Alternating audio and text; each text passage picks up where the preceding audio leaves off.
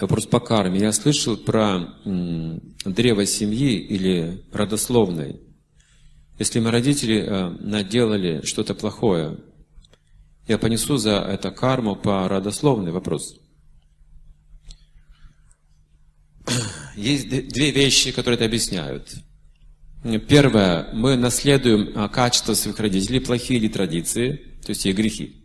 Но почему мы наследуем это? Наши прошлые поступки приводят нас в, именно в такую семью.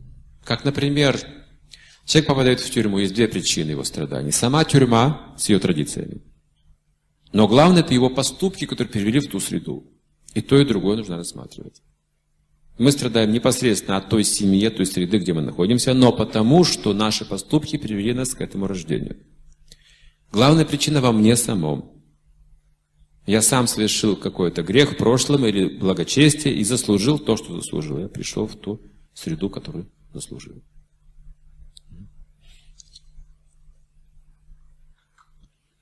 Как женщина может привлечь мужа? Нужно постараться внутренне или ходить и знакомиться. Нужно ли женщине быть активной и, и не, инициировать знакомство, или можно просто настроиться, и муж придет прямо к ней домой? У вас сильная вера в мужа. Хорошо, я сегодня секрет раскрою. Хорошее слово тут написали, муж вместо мужчины. Это очень хорошо. Если вы медитируете на мужа, придет как раз муж. Если медитируете на мужчину, это опасная медитация. Итак, сначала нужно разобраться, кто такой муж. Образ создать. И затем медитируйте на это, и человек проявится со временем. Это вашему настроению и привлечет его. Как бы я была царицей, я в батюшки царя родила богатыря. А царь-то слышит, оказывается, все. Вот интересно, как в сказке. А другая говорит, а я бы вот пир на весь мир бы устроила. А третья, она еще что-то предложила, но он выбрал вот это. Ну, так вот медитация связывает людей.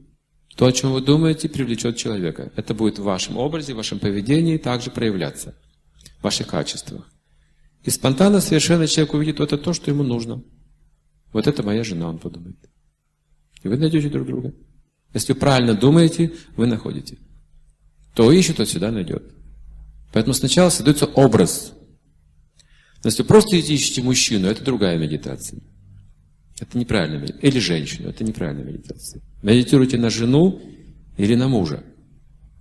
Это положение, это долг, это обязанности, это путь жизни вместе. То есть вот эти вещи нужно в сердце иметь. И тогда все сложится. Если муж зависает, зависает в социальных сетях, как женщина должна себя правильно вести, чтобы его вылечить? А что такое социальные сети?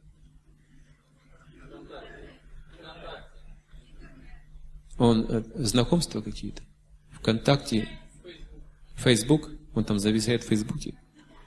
А ему, видимо, не с кем общаться больше. Поэтому приходите на киртаны.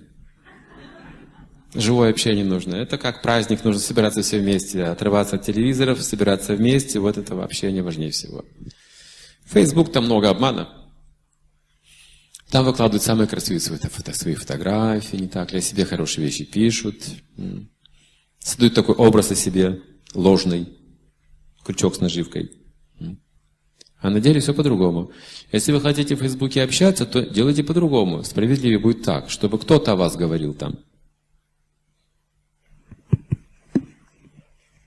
Одна сторона это ваши друзья должны рассказать, другая сторона ваши враги. И тогда будет ясная картина. Кто вы?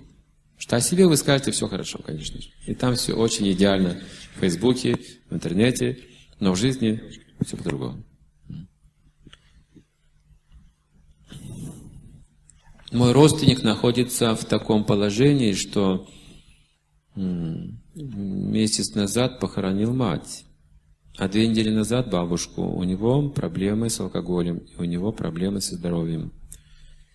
Не, неоперабельный тромб в сердце, неоперабельный. Как можно его, ему помочь? Начните с себя. Начните с себя.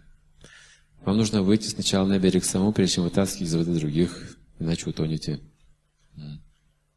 Всегда можно помочь хорошим словом, допустим. То, что можете, делайте уже сейчас, конечно же.